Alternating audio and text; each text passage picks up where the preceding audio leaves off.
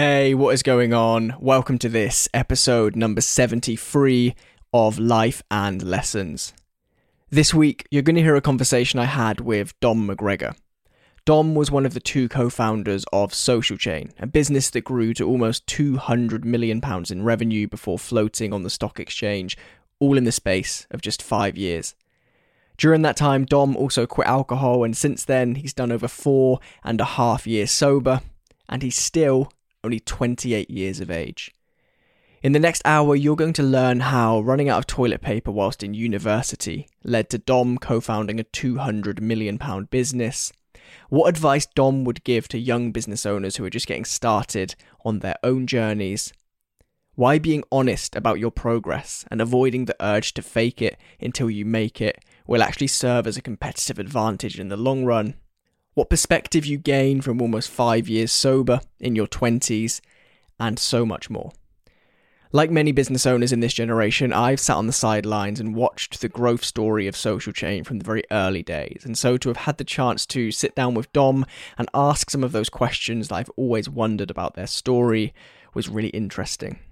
His conversation with Chris Williamson back in 2018 about sobriety is also one of the key reasons why I carried on what was only ever going to be a very short stint of sobriety myself through until today. So, over the years, indirectly, I've learned a lot from Dom, and I think that today, in this conversation, you're going to learn a lot as well. But just before then, if you're new here, do make sure that you're subscribed to Life and Lessons on Spotify or Apple Podcasts or wherever it is you're listening right now.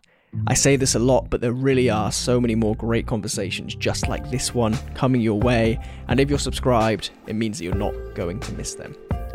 But in the meantime, here it is episode number 73 of Life and Lessons with Dom McGregor.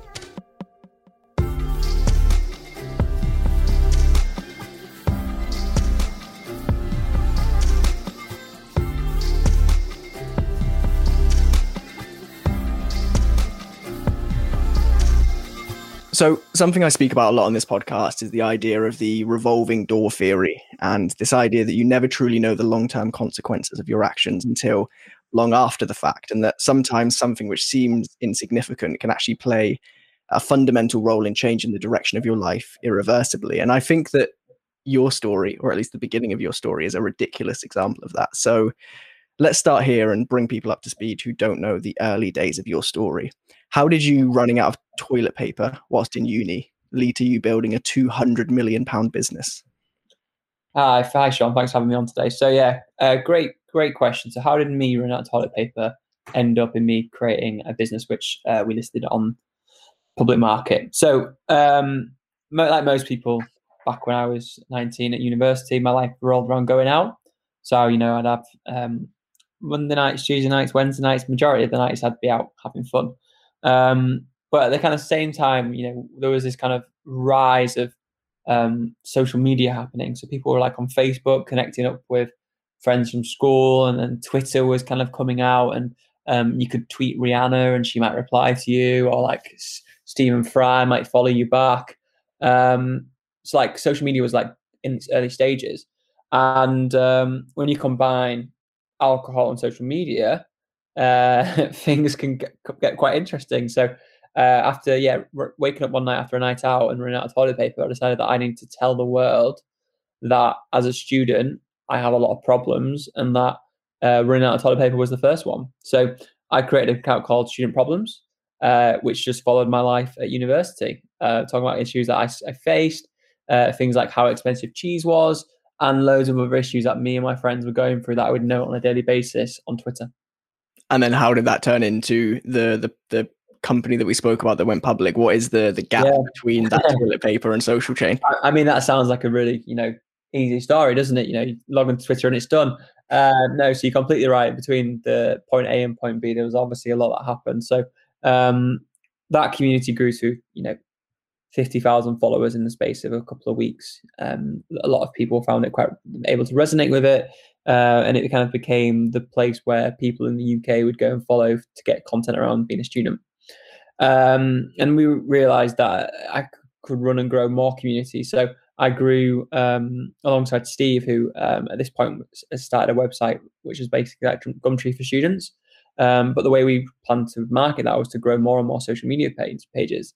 So we built um, the world's some of the world's biggest social media pages focused on students to the point where you know six months later after this we had um, half a million students at our fingertips, and we could reach them straight away. So brands and other people who were looking to reach young people came to us and asked us, "We want to use you to reach young people and speak to young people online." And this kind of scale it snowballed. You know, we owned the young people; they were engaging with our content on a daily basis, um, and we had them, um, and brands wanted them. So we kind of married the two up, and we became the people where um, helping people understand how to use social media and how um, to reach and talk to young people. Fast forward, you know, many many moons, that model stayed the same, um, but we kind of just as the market grew and social media became more important and more, I guess, industries appeared from social media marketing. So it was influencers, paid social, content, video, all these kind of things. Podcasts, you know, sat here, you know, podcasting is a, a back of a social media phenomenal.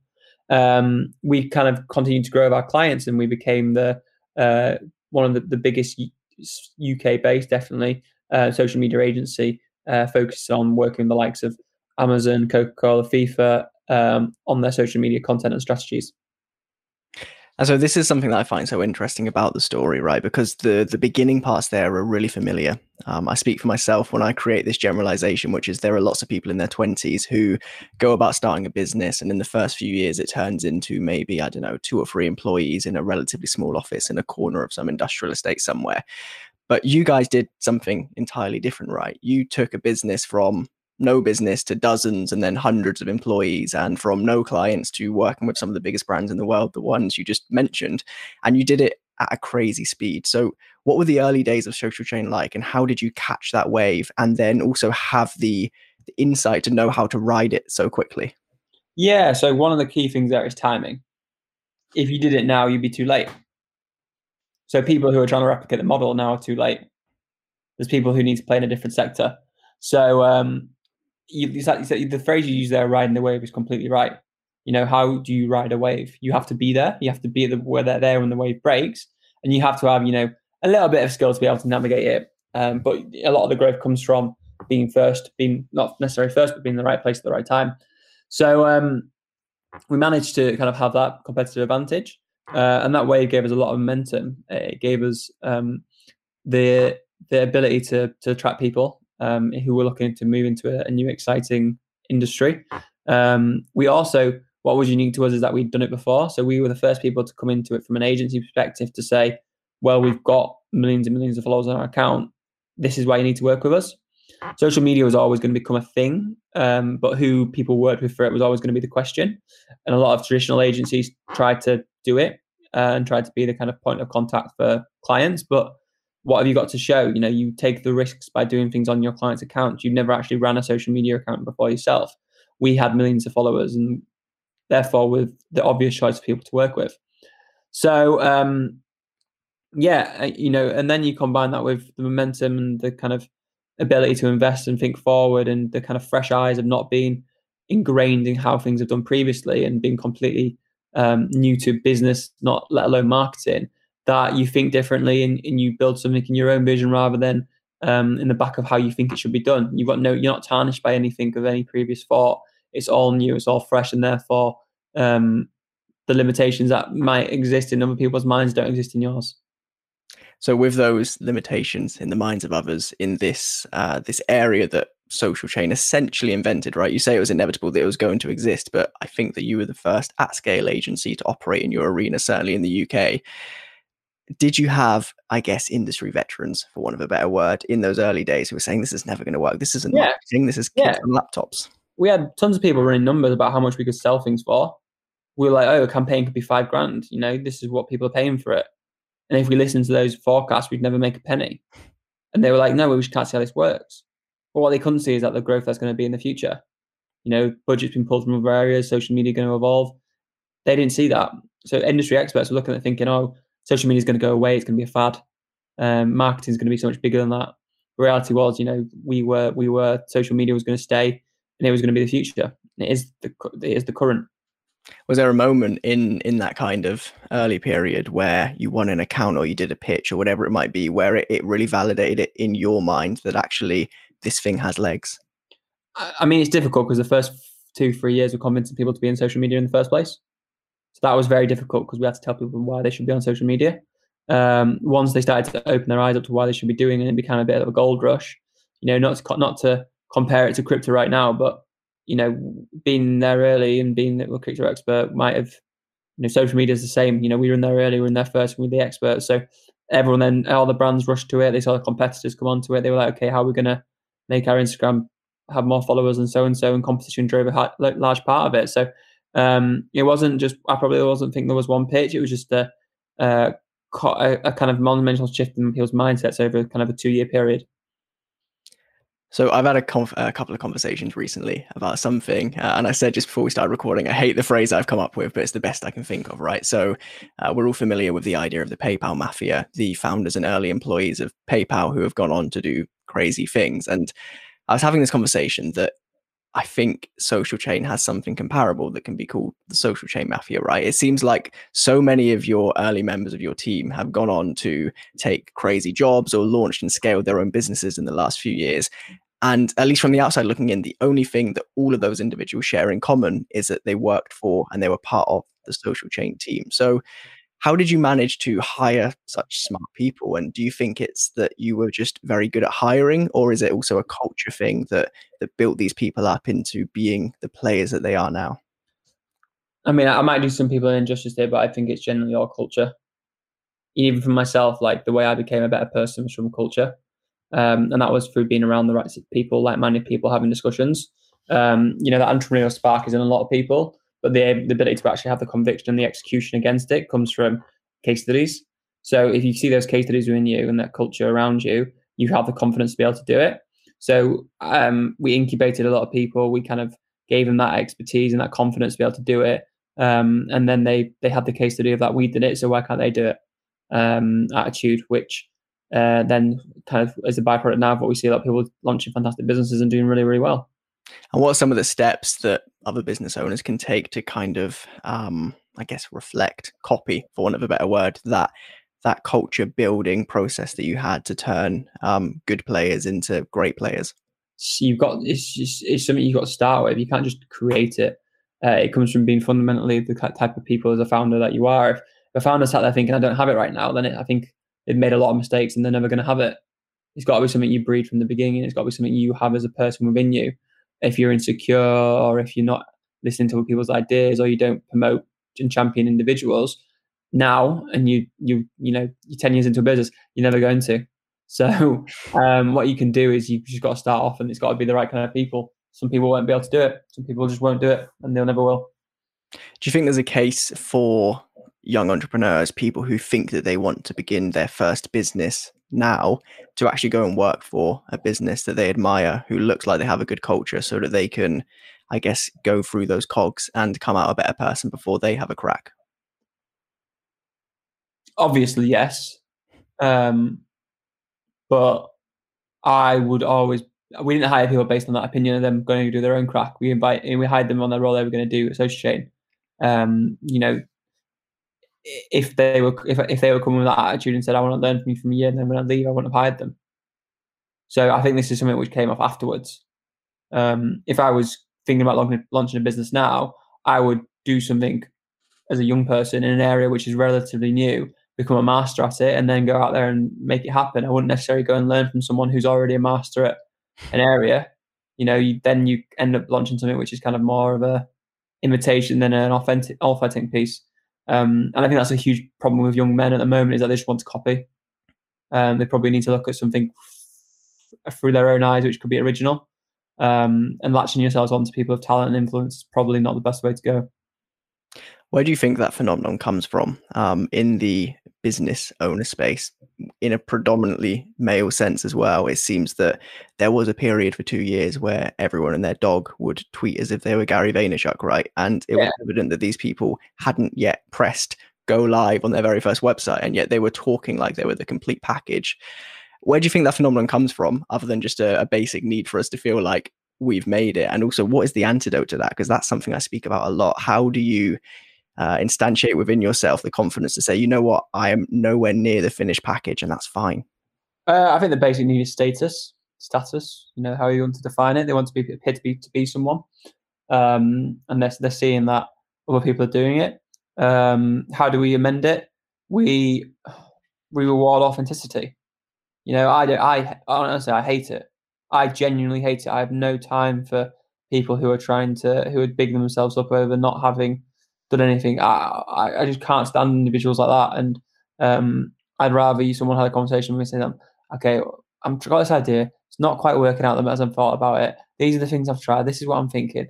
Like, come on, like you're only doing damage to yourself. It's like come back to male point of view about mental health. We sit there and say everything's okay for, and okay, it's great. Um, that's what men do about their businesses as well and their lives and their, everything like that. I say, yeah, it's great. There's no honesty and, and, and conversations around okay, what's not working, what we could do better. So um, I think they just admire uh, they they want to be some. I think it's a bit of envy as well, but they want status and they're envious of others. I can't help but feel that the um, if there was a binary switch that I could push today to change social media from a place where people were congratulated based on what they say they're going to do to somewhere where they were congratulated based on what they have done, it would change fundamentally because suddenly then the incentive is there to put in the work, right? To go yeah. on the process that I'm in the middle of. But yeah. too many people, I don't know, it's just a funny one because yeah. you log on Twitter and see 100 people that you and I both know for a fact are not where they profess to be, but they still have 11 replies saying, oh, well done, mate, great job. Yeah, exactly. And I think that to those, but also those that ask for help and bring people around them are obviously, I think, in the long term, are going to go further. So, um, I always say to people who feel like they're not there yet and the, who are doing the right things, just keep going, um, because you will you will figure it out because you you know you're not perfect. Those who think they're perfect or profess to be perfect will probably not, in my opinion. So bit of a departure here, but this is something I've always wondered, not least because in my business, I'm the individual who happens to be wheeled out to do things like podcasts and record videos for us and all this stuff. And so we spoke about you and Stephen Bartlett having worked together from day one to build Social Chain into what it was before you eventually stepped away.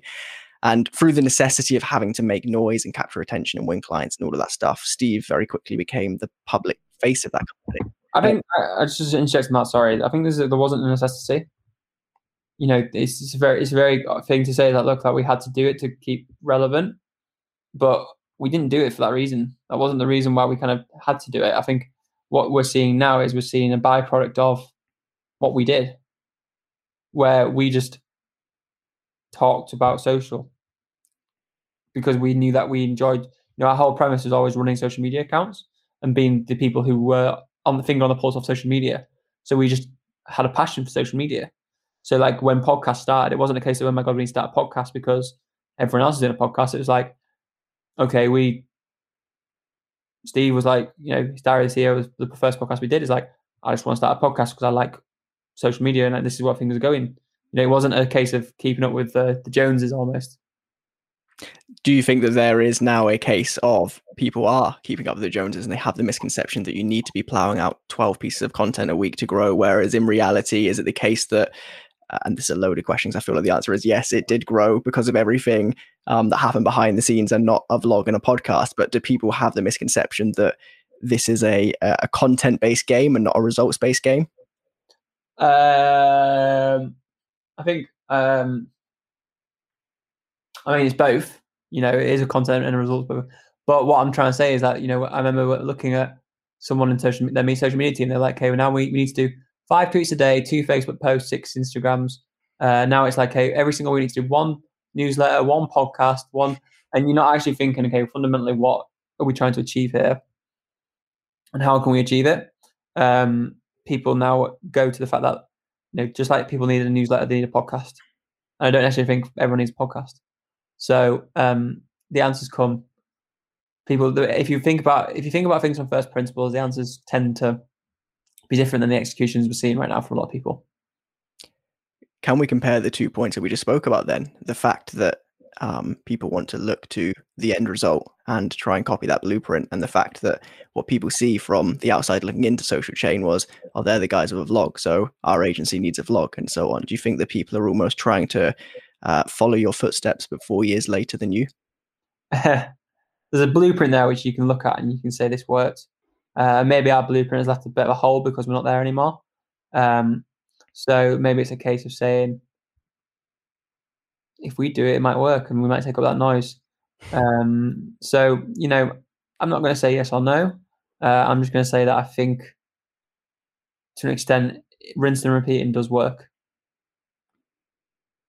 So, for an extent, with Steve being out there though, how did how did it feel? And I I don't mean this from an, an ego point of view because clearly you were far too busy running a X hundred person business to to think about this. But uh, from the point of view that you know the the Steven Bartlett show of content was out there, and then the two of you behind the scenes for like 98% of your time that people didn't see were growing the business. Did you ever feel that there was a disconnect between what people thought the business was and what it actually was? No, I mean it was the, it was the best thing that ever happened. I've I don't have to do anything, and the business drives inquiries, and my value of my company increases. Like, come on, you know, it, it, uh, people have this, mis- this disconnect that uh, that that the what the reason for the company we were trying to create was personal um, personal uh, acknowledgement. You, see, you know, Steve Steve launched all that for the growth of the business. I own the business. I had the growth, you know. So that was the always the most important thing to me was watching the business grow, um, and that was that was what was the most important thing, and the business did grow, uh, and that was just fantastic. And so, with that growth in 2009, Social Chain went public. 19, um, no, 2009. Bloody I say 2009? yeah, 2009. I told you I'm tired. I told you I'm tired. In 2019, um, the uh, the part the company went public. Uh, when did you realize that you were first on the path to creating a public company, and how did it feel when that day eventually came? It felt like any other day. I'll be really transparent with you. Um, you know, we, we built it up and we, we had a long period of time, and every single emotion you can imagine uh, you experience happened. So yeah, it was um, it was fun. It was fun. It was a nice nice thing to have happen. Uh, really enjoyed it. Um, but yeah, um, we, we kind of knew quite early on that the plan was to take the business business public, and that, that was the strategy we were working towards. So yeah, kind of watched it roll roll out for a number of years. Were were there any moments on that kind of roadmap where you could see this thing on the horizon, but you were thinking, you know, maybe maybe we won't make it, maybe we're not the right people. Any of these kind of self doubts that we all inevitably have, but I guess yours was on steroids because you've got however many hundreds of people below you, and you still need to execute on that. Yeah, I think I think it was we are very confident that um that the ambition was there to to make it what we wanted it to be. So it was definitely um definitely in our aim. So yeah, we definitely um knew it was there and we definitely focused towards it. There was maybe the, a couple of times where we were a bit frustrated about timelines, but it was never a case of it being derailed. It was always when, not when, not if. And then having built that business for six or so years, you left, you and Steve stepped away from Social Chain. What played into that decision. The reason I ask, I'm sure that there's an incredibly boring answer, but as Twitter always does, the day that was announced, it just erupted, right? And everyone was speculating with, oh, was it this? Was it that? Um, and how did it feel walking away from a business you built? What was day one like when you, I don't know, woke up uh, to your alarm that morning and you thought, I don't run a business anymore?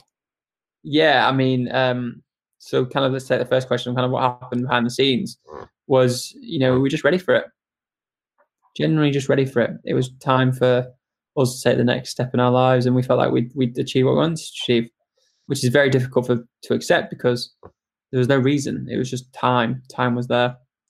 Um, so yeah, that was that was kind of it. And then the next day, how did it feel? It kind of just felt like, yeah, it felt weird. Honestly, you know, people that have no reason to contact you anymore, so you kind of just think, well, what what the hell, you know?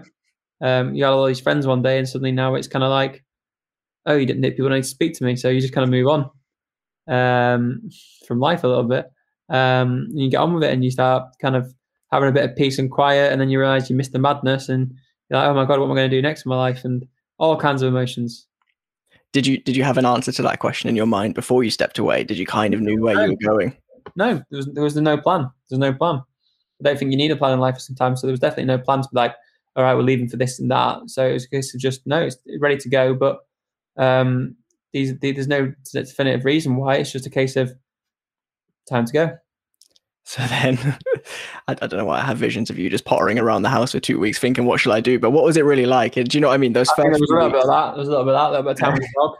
A little bit of pottering around, but you know, just throwing myself into myself, having doing a lot of exercise. I was abroad, so loads of different things that I was doing. But um, yeah, there was never. Yeah, it wasn't okay. Yeah, well, it wasn't just walking around with the dog all the time, but it was you know just taking a bit of time for myself.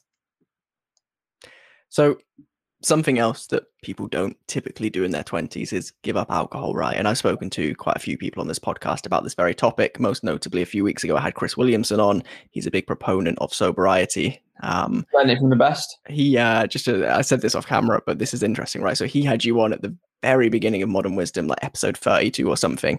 And I was just on the kind of cusp. I'd stopped drinking, but I was on the cusp of thinking, like, do I start drinking again at like Radio One's big weekend that summer? Do I do it for a year?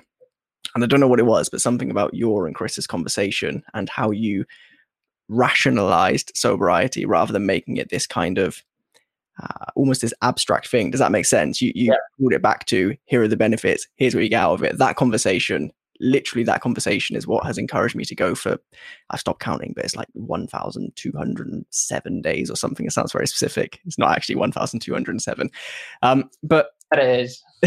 I'm going to check after this. It'll be very close. Um, but something i find interesting is not only that you went sober for four and a half years so far but the fact that you've been so vocal about it and so happy to share the story behind it right? What is your story behind going sober? Yeah, I mean, God, um, how long we got? Uh, um, so yeah, my, my, the, the reason I'm sober um, is because uh, not because of you know how do, how do I frame this? You know, um, we had a lot. Of, you know, Social Chain was a fantastic growth experience. A lot of things happened in the very early days, and we got this kind of culture around celebrating a lot.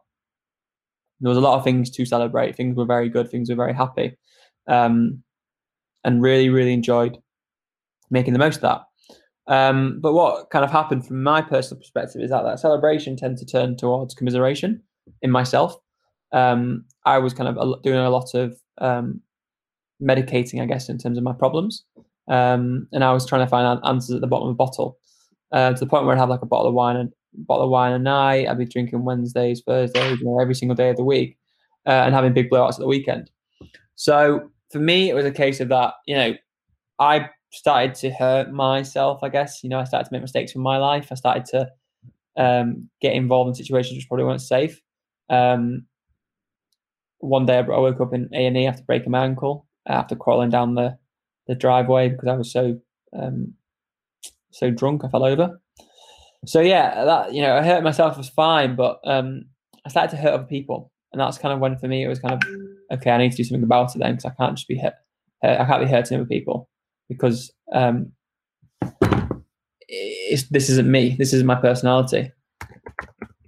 Is it the case that um, so I, I guess I took the the selective sobriety route that Chris speaks about, where I just used it as like a, a tool almost because yeah. I wasn't getting a lot done and I was waking up feeling a bit anxious and I was yeah. running off three days a week.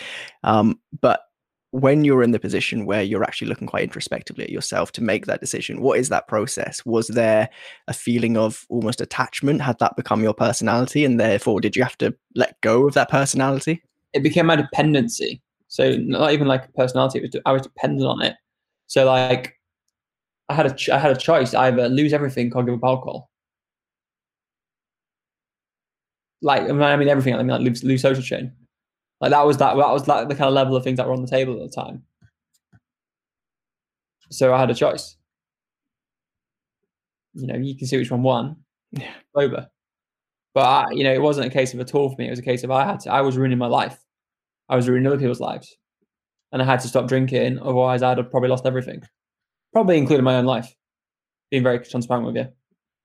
It's interesting when when there is something to use as a contrast, right? Because then it's a binary decision: is it A or is it B?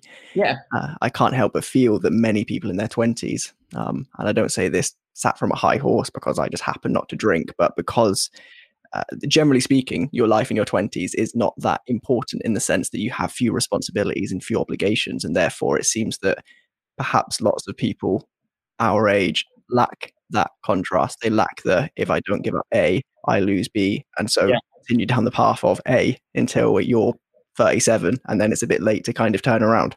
Yep, exactly. And that's the kind of piece where I was at, I had purpose and something to move, move to. Uh, and I had to make a choice basically where whether I was going to try and make this business thing work or whether I was trying to, or whether I could enjoy spending my weekends getting drunk and living a life which I don't want to live. Do you ever miss the the kind of party days not even the drinking but just the idea that it, it, almost seems like it is a rite of passage that you need to drink in quote marks to do a night out which obviously is nonsense and no, no i don't miss that. I, I don't miss that. I, I used to do that. I I did that enough you know. Oh, I, what I what I I don't miss anything to be honest but you know the the you do change in your life a little bit you know you do, you do become a different person you do have to become a different person. Um that's just the, the, the piece of it you know you have to be you know, you're 20, 23 years old and you can't go out with your mates and can't hang around with your friends. So what the hell do you do um, as a 23 year old? That that changes you. You become a bit lonelier. So, like I say, you're you're happy to talk about your views of sobriety and alcohol, and yeah, you're happy to pop a tweet out every now and then about it. And frankly, the tweets seem entirely inoffensive when I read them. Like I look at them, and I wouldn't say I feel indifferent, but you know what I mean. They don't rile me up. And yet, for whatever reason, when you speak about sobriety on Twitter, lots of random strangers seem to get very angry with you, like sweary, yeah. calling you all sorts, hundreds of replies to tweets. Why do you think that is? Why are people so passionate about getting drunk? Um, two reasons. One, it's that uh, people don't like you questioning how much they drink; they go on the defensive. Um, people, you know, that's the biggest single thing. It's like if you ask someone, I think you drink too much, they go ultra defensive because they're probably quite conscious of it. And the secondly is a cultural issue around how much people identify with the concept of pubs and drinking. Um, to a lot of people, it is the pub and the boozer is their life, um, and they defend it as much as they would defend a religion or a sports club. So people, um, people don't like being questioned. No? That was the interesting thing about the tweet I have in mind. Actually, it wasn't. It wasn't just talking about not drinking. It was talking about the pub, and it's like that was a trigger word for so many people to just go mad, and I, I couldn't get my head around it. Yeah, don't come after our pubs. You know, our pubs are the most important thing in our community. What do you think when you read those replies? Because obviously, I'm sure you're not fazed by them, but uh, do you have a reflection where you're thinking like, is, is this all you've got in life, or do you not have anything better to do? Do you know what I mean? How do you feel when you're reading hundreds of people calling you a prick because you mentioned a pub? I mean, probably like you said there, it's like it's a bit sad. You feel for them a little bit. Genuinely, you feel for them a little bit. It's like, oh my god, I do feel for these people if that's the best, the best they can hope for. So something else I find interesting about you in this kind of uh, realm of paradoxes that I pulled out is the fact that despite dropping out of university at the very beginning of this story um, and evidently not needing a degree to do what you did, uh, you've now gone back to study, is it history part time at Oxford? History, yeah. So as somebody who's been on both the inside and the outside of the university system twice, and somebody who's been responsible for employing hundreds of people, what can you tell me about the value of a degree? So, I think the values in the um, the education, how much people enjoy being educated. Um, if you can find passion in learning, then you'll be fine and you'll have a great time and you'll enjoy life. If you don't find passion in education, you'll stagnate for your whole self. So I've got an ambition for learning. I want to grow. I want to learn. I want to find out things, and that's where my interest comes from. Um, I think schools don't teach that well enough. Um, but if you find that in yourself, that ambition and uh, eagerness to learn, um, you can always apply it to in different stages of your life. Do you think that's maybe where the uh, the current university culture comes from, where people are almost sedating the fact they have absolutely no interest in sports science by going out eight days a week? I think it's deeper than that. I think we we teach people to learn for a year for an exam to pass the exam to forget about it, rather than being like let's encourage people to learn and want to learn and be be people who are passionate about education. Um, so yeah, we, we teach people how to pass exams, not how to enjoy learning.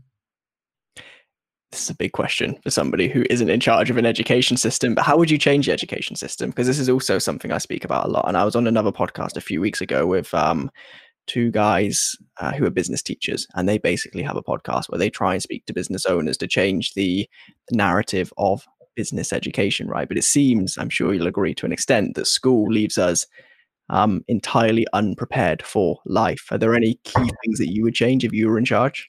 It's a very good question. Um, I don't have the answers. I'm not, I'm not in charge of the education of the UK yet.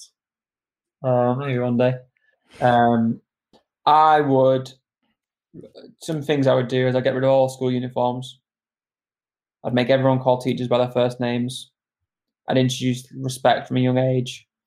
I'd try and make smaller classrooms and try and make a much more personalized education experience for everyone. I have zero tolerance towards um, any kind of aggression or fighting or anything in school, and uh, make try and find a way for the best teachers to work with the s- slowest pupils. I think one thing I'd add to that, because it is literally what changed. This was outside of school. This was when I turned like 21. I learned the concept of like compounding interest in life and Yeah. how if you're 1% better each day, you become 37.7 times better over a year.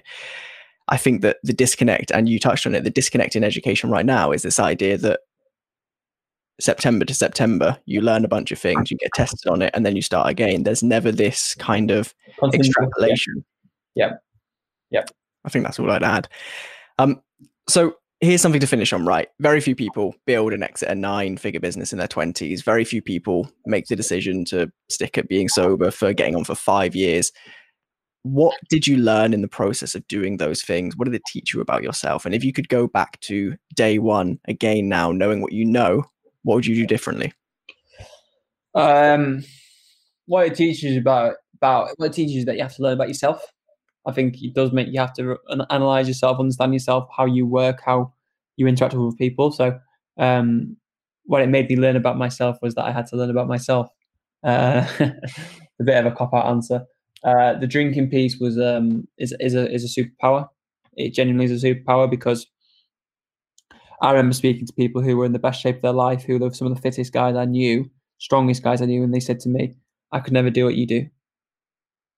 And yeah, I hear that a lot, a lot, a lot, a lot. And you hear that enough times, and you think you're invincible, and you've done something special. So um, that was for me was the sobriety was more impressive than the business, in my opinion, um, because I I never think I could do it. Um, what would I tell myself? You know, I do believe in the butterfly effect a little bit. So going back and messing with things wouldn't be what I do. I've got no, I generally have no regrets. So I've got nothing where I'm like, oh, I wish I did this and did that. I guess the thing I would always kind of emphasize is that just continue to make more mistakes. You know, the more mistakes you make, the probably quicker you get to who you want to be. I always say to people, I, I'm here because I've made more mistakes than people. You know, I've made the most mistakes, and that's why I'm. That's why Social Chain is successful. That's why I am who I am. Is because I've failed more times than anyone. Amazing. Dom, I really appreciate this. If people want to find you online, where can they head to? Yeah, go to my Instagram uh, at DPJ McGregor or type in Dom McGregor on LinkedIn. They're probably the best places to follow me. Great. Amazing. Thank you very much. Thank you so much for having me. I hope you enjoy it.